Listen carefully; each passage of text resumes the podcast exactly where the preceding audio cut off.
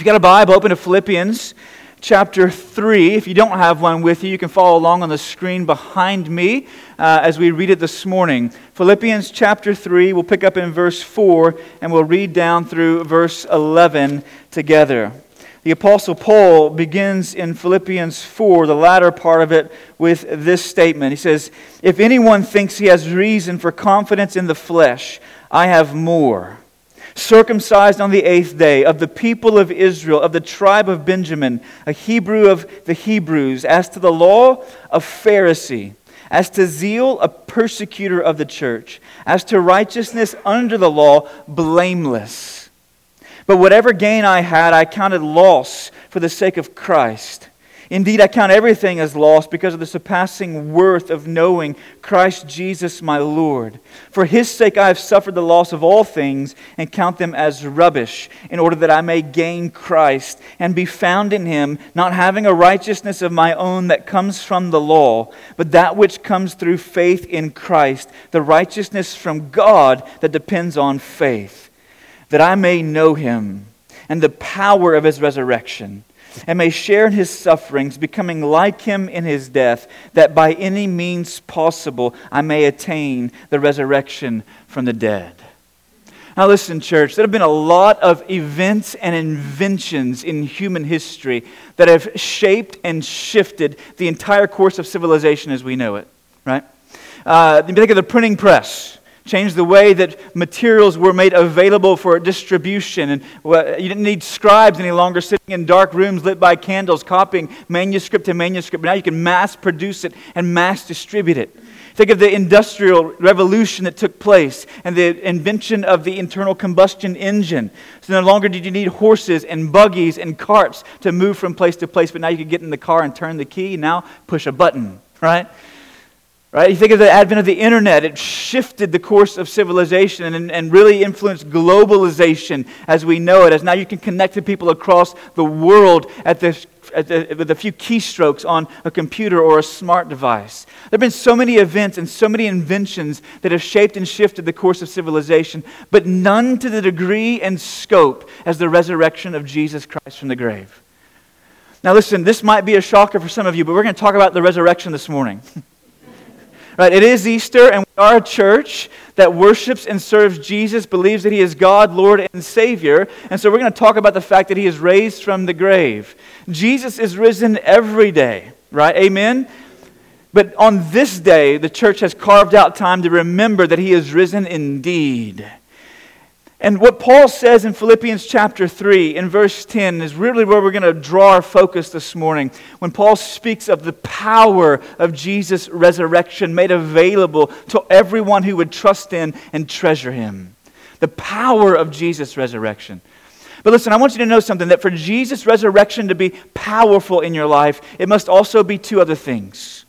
Like, if you really want the power of Jesus' resurrection to, resurrection to invade your life, if you want it to consume your life, if you want it to control your life, if you want it to shape and shift your life, it's gotta, it has to be two other things. And the first one is this it has to be historical. Listen, let's get real clear on what we're talking about this morning.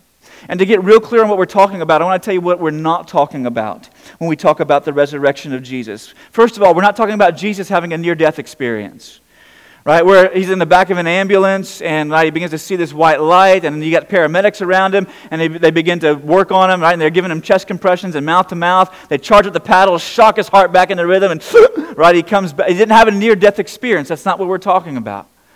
Second of all, we're not talking about how Jesus' legacy or his spirit has lived on in the lives of those he inspired right? That's not what we're talking about this morning. Like the great heroes of old, right? You read their stories and read their lives and their, how they endured difficult hardships and how they persevered to overcome and how they inspired people who lived in their wake. And so they live on in their legacy or they live, their spirit lives on in those that they've inspired. That's not what we're talking about either. Third, we're also not talking about the resuscitation of Jesus right? As if he, he, he, he died and then he was resuscitated and then he died again, right? C.S. Lewis used to say he felt pity for Lazarus because he's the only dude to die twice, right? He had to go through that twice. But Jesus, we're not talking about his resuscitation, right? Let me tell you what we're also not talking about. We're also not talking about the spiritualization of the resurrection. So we don't look at the resurrection and say, well, it doesn't really matter if it happened or not. What matters is, is that when Jesus got knocked down, he got up again. And when you get knocked down, you can get up again too. Right? And so we don't say foolish things like, it's Friday, right? And you ain't got no job, you ain't got money to pay your bills, you ain't got no car or house or a spouse or kids, but Sunday's coming, right? Right? We don't say things like that. We don't spiritualize the resurrection as if it's some fable that has a moral to it. No, we're not talking about any of those things this morning. What we're talking about is the literal, physical resurrection of Jesus Christ from the grave, never to die again. John Stott was an Anglican bishop, and he's recently passed on to be with the Lord. Listen to what he says. He says, God performed a dramatic act by which he arrested the process of decay, decomposition, and corruption. He rescued Jesus out of the realm of death and transformed his body into a new vehicle for his personality so that he had new power and was now immortal, never to die again. That is something new that never had happened before and never has happened yet since.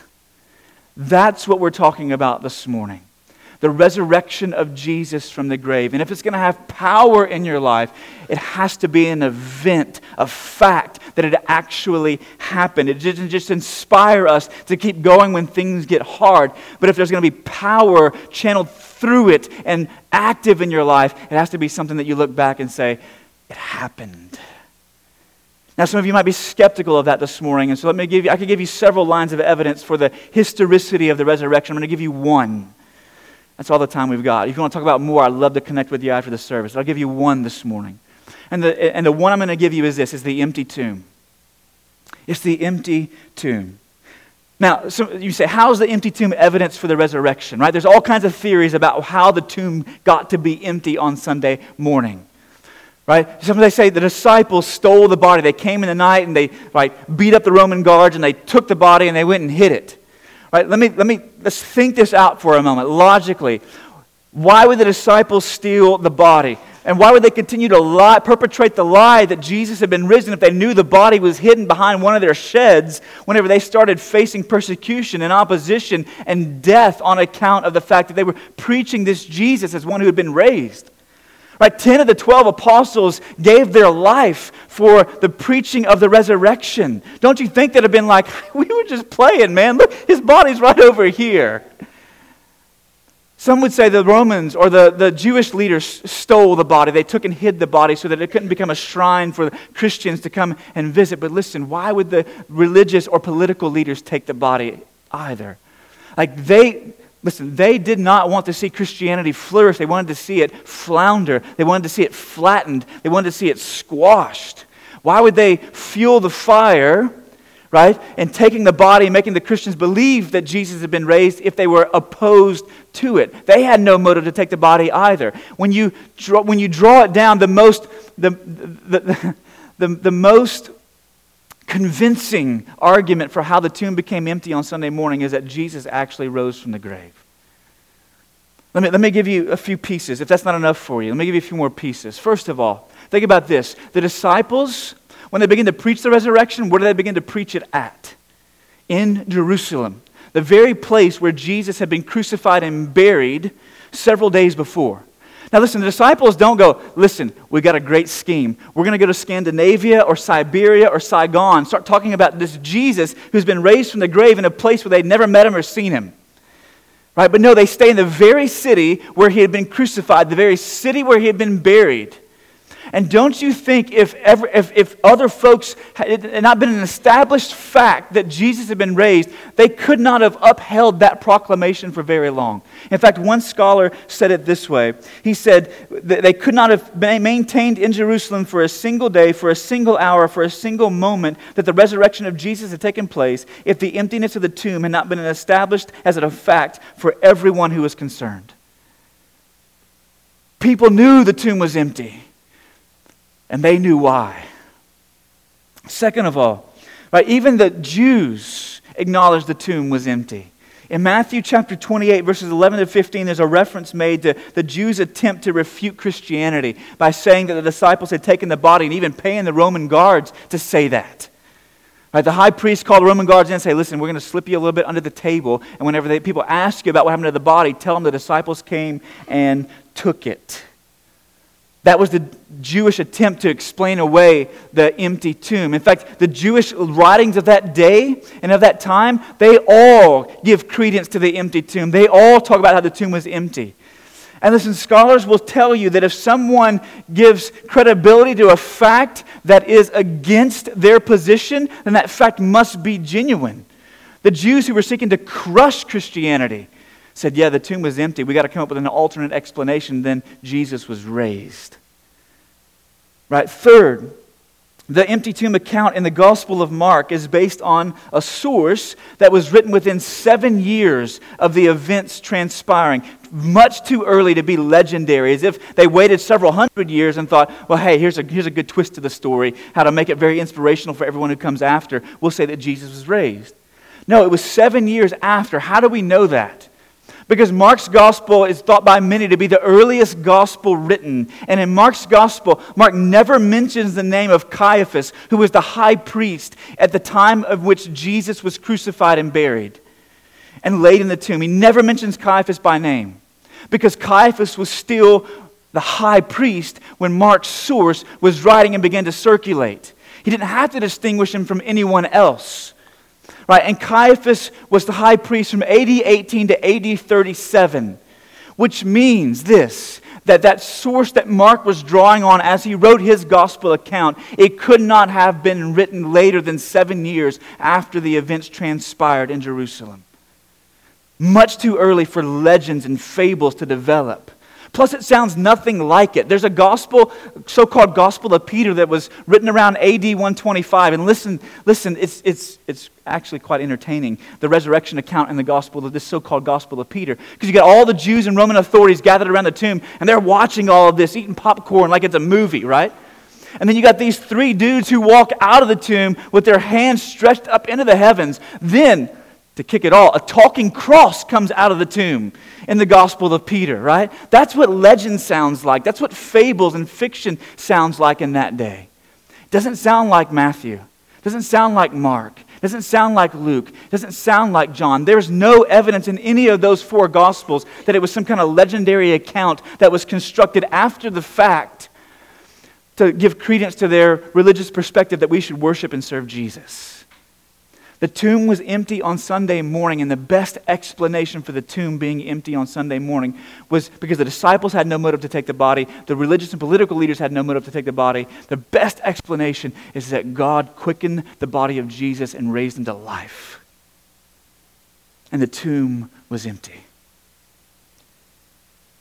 So the resurrection is an historical fact. But listen, if, you, if the resurrection is going to have power in your life, it cannot be merely a set of facts and figures. It can't merely be a set of data that you say, Yes, I believe. I ascribe to these propositions. Because if the resurrection is going to have power in your life, not only must it be an historical event, but listen, church, it must also be a personal experience. And that's what Paul's talking about here in Philippians chapter 3. It's got to be a personal experience that begins to change and reshape and reform your life. See, in verse 10, listen to what Paul says. He says, The great aim of his life now is to be with and to be like Jesus. That's what he says he's aiming at. And this is a dramatic, listen, I want you to know this is a dramatic shift for Paul a dramatic shift. You go back in, in, Philippians 3, and he says, If anyone thinks he's got reason for confidence in what he can do and what she can do and what they're able to accomplish, their abilities, and a confidence in the flesh, he says, I've, I want you to know I've got more, right? I had the right pedigree and I had the proper performance. Paul says, Listen, I was on the varsity team, okay? Listen, if you think about those who were Jews and those who were Hebrews and those who were Pharisees, I was on the varsity team. I got drafted in the first round. Okay? I made rookie of the year in all leagues that I played in, right? I, I was on every all star team. My mantle is lined with all kinds of most valuable player awards. I went on to the Pro Bowl. I was an all star. I was a rock star. I was a shooting star in Judaism that burned so brightly And yet, Paul says, everything that I once considered to my gain, I now count as a loss. Because when Jesus met Paul on the road to Damascus, here's what Paul found Jesus found him, and Paul found in him something worth more than everything from his past all of his pedigree and all of his performance, all of his works based righteousness.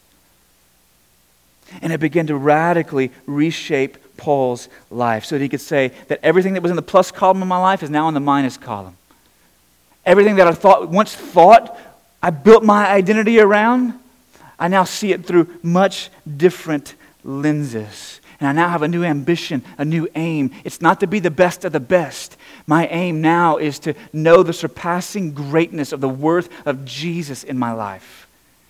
That's what I want more than anything else. Not to be a Hebrew of the Hebrews, not to be a, a Pharisee of the Pharisees, but I want to know Jesus. I've got a new ambition, a new aim. And listen, what Paul says is that whenever he Jesus found him, what he found in Jesus was something more valuable than his pedigree or performance. He found the inexhaustible value and surpassing worth of Jesus and began to reshape how Paul saw everything in his life, his vision.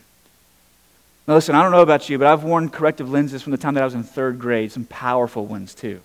Okay? So if I didn't have contacts in right now, I, you just would be blobs out there. That's all I would see.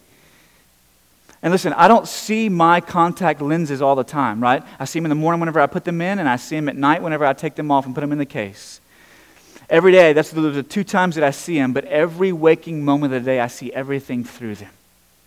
Everything through them. It sharpened my vision. And that's what Paul says has happened in his life. That everything that he sees now, he sees through the. So as he looks back on his past, he sees it through the lens of Christ. As he looks forward to his future, he sees it through the lens of Jesus. As he looks now at his present circumspectly, he sees it through the lens of Jesus. Everything he's seeing through the lens of Jesus in his life. Right? He's seeing his marriage through the lens of Jesus. He's seeing his well, he wasn't married, but he's seeing, if he was married, he's seeing, he'd be seeing his marriage, his kids, his finances, his family, his history, everything through the lens of Jesus. Right? What he spends his money on, he's seeing through the lens of Jesus. Right? What you're, what you're doing with your sexuality, you're seeing through the lens of Jesus. What you're doing with your mind, the things that you're giving it over to, you're seeing through the lens of Jesus. What you're allowing to engage and enrapture your heart, you're trying to see through the lens of Jesus. Everything you're trying to see through the lens of Jesus. That's what it is to have a personal encounter with the risen Christ. Not just to give, uh, say, yes, I affirm all of these checklists of doctrines, but I, I see everything now through the lens of Christ. I, I, and so Paul says that's, that's a powerful experience that reshapes your life.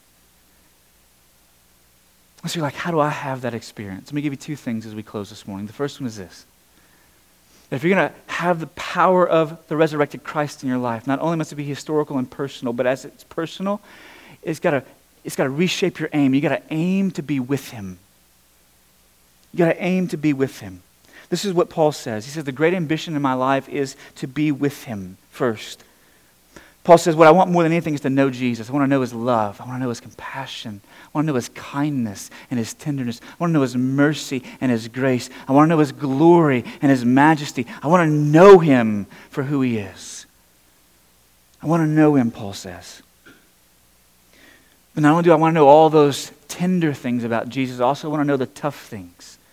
Paul says, I want to know his correction in my life. I want to know his rebuke in my life. I want to know the places that he's challenging me. I want to know those areas in which he's convicting me. I want to know those areas in which he's disciplining me. I want to not only know things about Jesus, but I want to know him personally, encounter and experience him. Right, church, listen, there's a big difference between knowing Jesus is all of these things and knowing Jesus as all of these things. Massive difference. At Christmas, we bought our kids a trampoline. I set it up in the backyard. And listen, that was a labor of love. Right? Six hours on a Saturday afternoon, right? Setting up the frame and the skeleton, pulling those springs and attaching them to the mat and putting the net up and all that glorious labor and work, right? My little, my little girl who's seven, she was out there in the back, or six, she's about to be seven, she's out there in the backyard with me. Daddy, how can I help? All right, baby. Like it took me longer because she was helping than it would have had she not been helping, but it was one of those deals, right? And so the trampoline's been up for a while, but our kids have just now begun to use it often because it's warmed up. And so they go out in the backyard almost every day and they jump on the trampoline. My son enjoys it. My daughter is enthralled by it. She goes out and she just jumps. She would jump and jump and jump until her equilibrium is in the position of vertigo if we let her. Right? She loves to jump on the trampoline. But the thing that she loves more than jumping on the trampoline is jumping on the trampoline with other people, especially the people who live in the home with her especially the people she calls mother and father. And so nearly every day she goes out to the trampoline to jump. And listen, some days, I'll just be real honest, my heart just goes out she, Daddy, come jump with me. Yes, let's go jump, baby. We're going to go jump and we're going to bounce and we're going to have a great time. Some days, after the verbal beatdown of 73 requests to come jump with her, I finally get up off of the couch and go, okay, baby, let's go jump. And so I go out there and we get up on the trampoline and we start to jump right? And we're bouncing. And there's, she's, hold my hands, Daddy. We jump higher. Hold my hands, Daddy, so we can jump higher. And she's looking at me, and her eyes are just filled with awe and wonder. And she's just bubbling with laughter and joy. And so every once in a while, when I, my legs get a little bit tired, I just kind of fall down on my bottom and I lay down on my back. And so, so she's like, Daddy, get up, Daddy, get up. I'm like, no, baby, come down here. And so she sometimes she'll get down on the trampoline and she'll crawl over to me. And she'll put her head on my chest and we'll lay there on the trampoline looking up into the sky and we'll see if it's like evening we'll see you know those sunset colors cast across the horizon or begin to see some of the, the, the moon above or we, if it's during the day we see the clouds as they pass over. Or we might see planes or birds and she says look daddy look at the look that cloud looks like a dog. That cloud looks like an alligator. I don't know where she's getting all this stuff but her mind is a wonderful thing. And so she's seeing all these things in the sky now, listen, any other day, if you asked my daughter, is Shannon Collins your father? She would get that answer correct 99.9% of the time, right? Now, probably 100% of the time, right? On a true false statement. But in those moments, you know what's happening? She's experiencing me not, she doesn't just know that I am her father. She's tasting of what it means to be close to me, to experience me as her father. Relationally, personally and it lights her face up with joy and laughter. You can see it deep within her eyes as we bounce and laugh, and she giggles.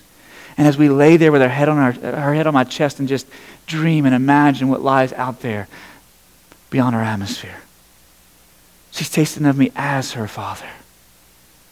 Now, listen, I want you to know there, there are other times in which she tastes of me as her father where it's not all laughter and joy, but sometimes it's great amount of tears that are welling up because she also receives correction and rebuke and discipline. But she's experiencing the love of me as her father in those moments.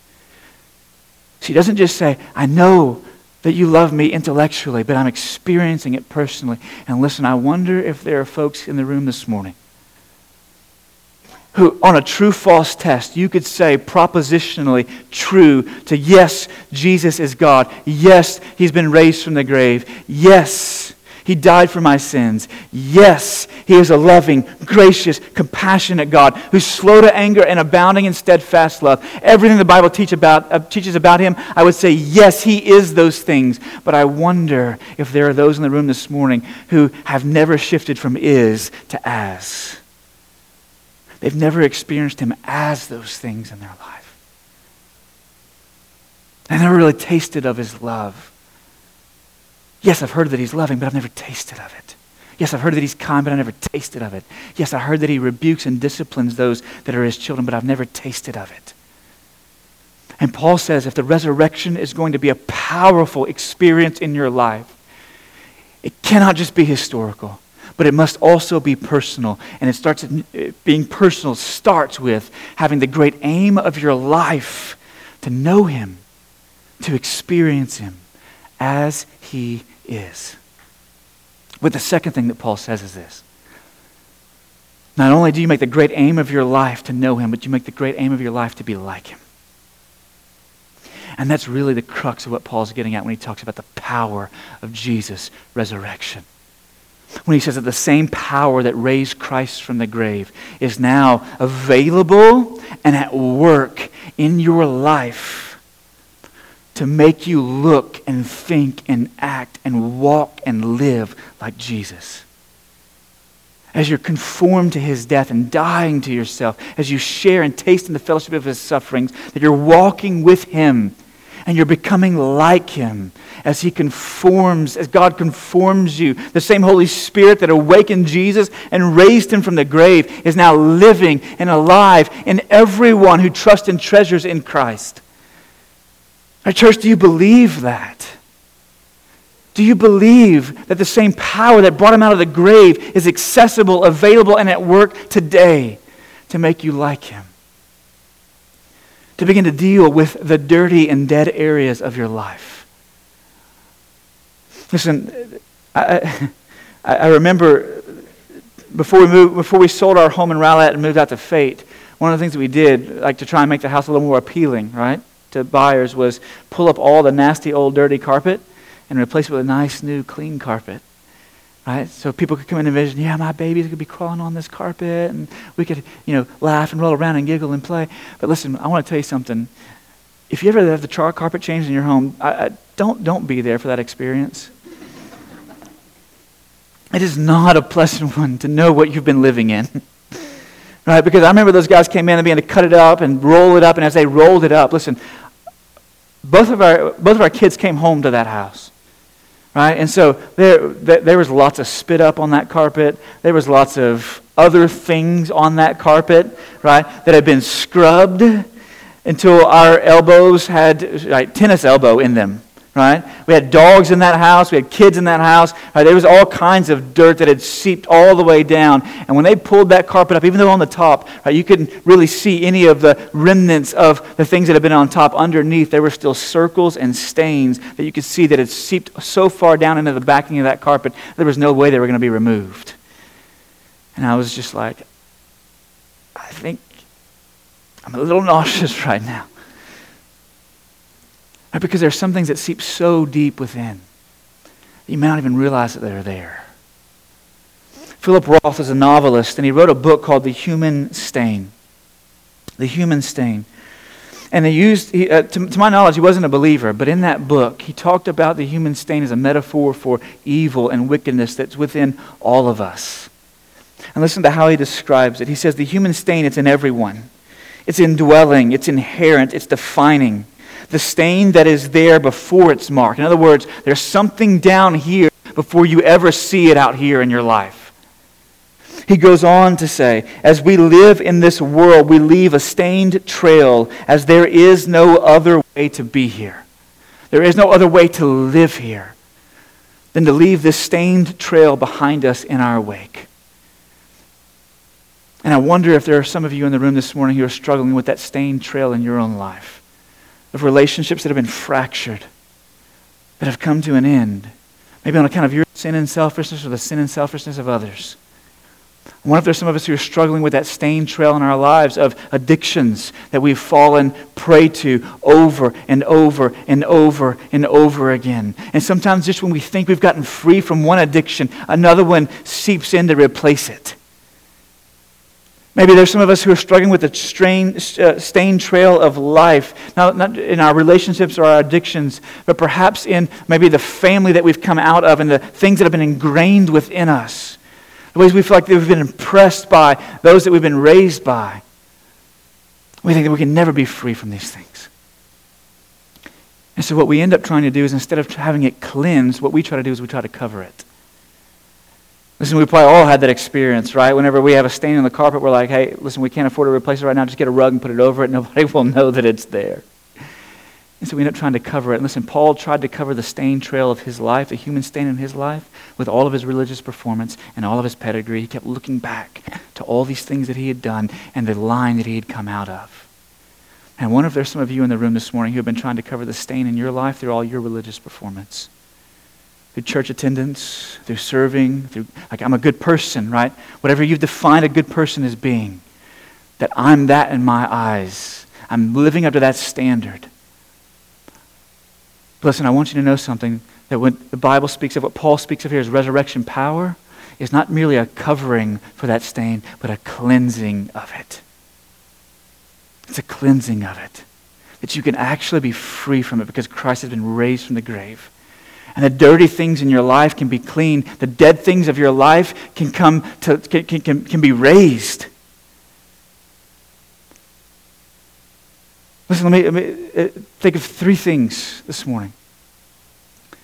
Three, three dirty or dead areas of your life that maybe Jesus wants to press on this morning and either cleanse or raise. Because the great aim of your life is to be like Him. The first one is this. The first one is this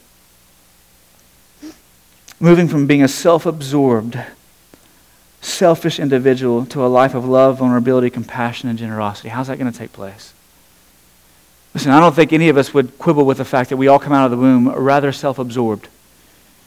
Right? Look at your children whenever they were born, right? They're so needy. I mean, come on. right? All they think of is themselves. Right? I got to eat. Somebody needs to change me. Need to take a nap, right? Oh, I hope you see I'm being a little facetious and sarcastic. But they come out of the, we come out of the womb self absorbed, only concerned about our own needs. How are you ever going to move from being self absorbed to a life of generosity, compassion, and love? To a life of beauty? How does that ever take place? Does it take place because you tried to manufacture that yourself? It take place because you try to cover up over that stain of self absorption by pretending to be really interested in others when you're not really interested in others? So you try to cover it up?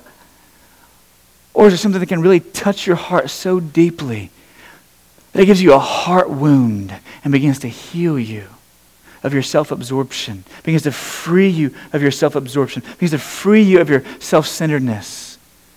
So now your life is lived with this, with this attention and affection moving away from yourself and towards others. How's that going to be healed in your life, church? Your own self absorption. How's that going to be healed? Is it going to be healed through your effort? and through your ability and through your work or through what Christ has done for you and his power in your life because you're aiming to be like him and to be with him. Second of all, not only your self absorption, but your shame.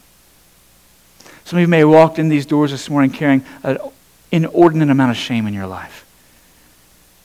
Shame over what you've done. Shame over the sins that you've committed. Shame, shame over the things that you thought in your mind. I, I would, before, I would never do that. And maybe right now you're being eaten alive by shame. How is that ever going to be covered and cleansed in your life? Listen, some of you may say, well, I'm not trying to do it through religious performance. I don't think that's really the way to go. But maybe some of us are trying to cover our shame through fashion. I feel good about myself and better about myself because I look in the mirror and I look put together. Or I feel better about myself whenever I look in the mirror and I look at all my accomplishments in my vocation.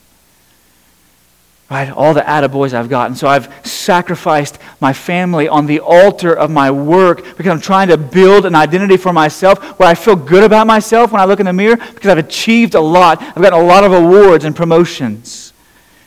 Because there's something gnawing on the inside that, listen, your vocation and your fashion, it will never cover it.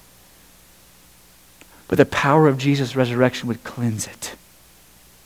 It would touch that spot and make it clean. How are you going to deal with the shame in your life? Maybe thirdly, for some of you, how are you going to deal with the sepsis of anger and bitterness and unforgiveness in your life? Some of you are like, well, I, I haven't done something to somebody else, but it's been done to me, and there is a deep seated anger, there's a deep seated resentment, there's a deep seated bitterness and anger that I've never been free of, no matter how hard I've fought. Let me ask you, how are you going to be free of that thing? Listen, are you going to be free of that thing by focusing all your attention on the thing that you want to be free of? That's how many of us go about it, right? I want to be forgiving, so I got to focus all my attention on being forgiving and, and, and, and on the thing that I need to forgive somebody else of. But listen, I want you to tell what Paul would say to you is this. He would say, You cannot focus all your attention on the thing that you're trying to be free from, but you got to focus all of your attention upon the one who can free you from it and make the great aim of your life to be with Him and to be like Him. That's the only way you're going to be free. It's the only way that those dead areas of your life would flourish again. That's the only way those dirty areas of life would be cleansed. It's not going to come through your effort, Paul says. He says, because what I've found is a righteousness that's not of my own, but one that comes through faith in Christ. I wonder how many of us are here this morning and we would say, I believe all those propositions. I believe that Jesus is God. I believe that He died on the cross for my sins. I believe that He was raised from the grave. And right, you would ace the true false exam. But it's never become personal. It's never become personal. You do not feel cleansed. You're still just trying to cover. And God maybe, you may, maybe see God as He is all these things to me, but He's never, you never related to Him as all those things in your life. I wonder if that's you today. And I want you to know there is life that Jesus offers that is not merely existing, but it really is thriving, flourishing, and living. You can be cleansed, and you can be free. All because the tomb is empty, church. It's empty. That power is available and accessible. Would you come to him this morning and let him cleanse you and let him free you? Let's pray.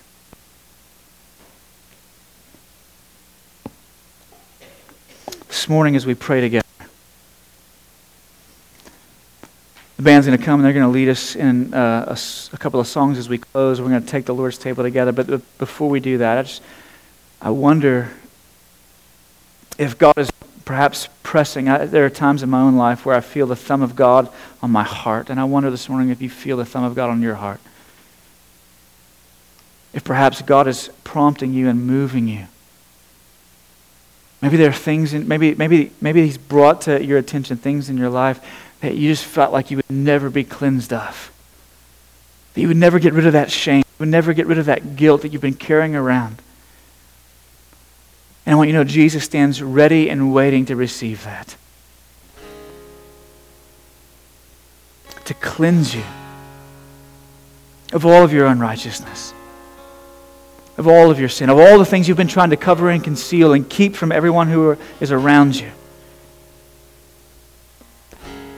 That He has the power to do it. I wonder if that's you this morning. I want you to know when this service draws to a close, there'll be, I'll, I'll be at the exit to this room, and I would love to connect with you and pray with you and talk with you. Because there's nothing that I want more for you this morning than to walk out of this room knowing Jesus as a healer, Jesus as the one who can cleanse, Jesus as the one whose righteousness can sufficiently cover all of your sin. And I wonder if there are those in the room this morning who have been wrestling with freedom from addiction, been wrestling with freedom from addiction to things and addictions to people. Maybe addictions to pornography, maybe addictions to substances. And you say, I just I never thought I could be free. And I want you to know Jesus stands ready to release the shackles and the bonds. If you would become to Him and make the center of your life the aspiration, aim, agenda, and ambition to know Him and the power of His resurrection. If that's you this morning, I would love to connect with you as well. I want to ask as our service wraps up as well, a couple of our elders to be present out there too just to connect with people. They want to come and pray, they want to come and talk. I know you got lunch to get to with family, but that can wait for a few minutes. If you just want to know that you're not alone in that struggle, let's pray together. Father, this morning we thank you for the cross. We thank you for the empty tomb. We thank you for the resurrection of Jesus that he is indeed risen and that power is available. Power, life altering, life shaping power is available to change us and to cleanse us. Father, I know in my life there are things that I thought that I would never, ever be free from.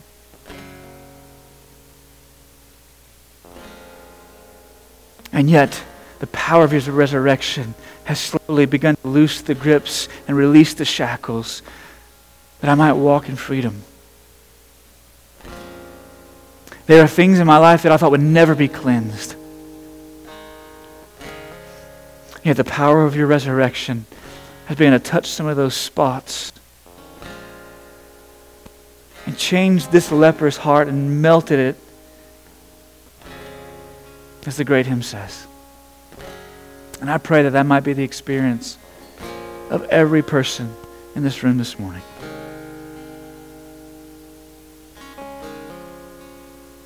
That the resurrection will become personal for us.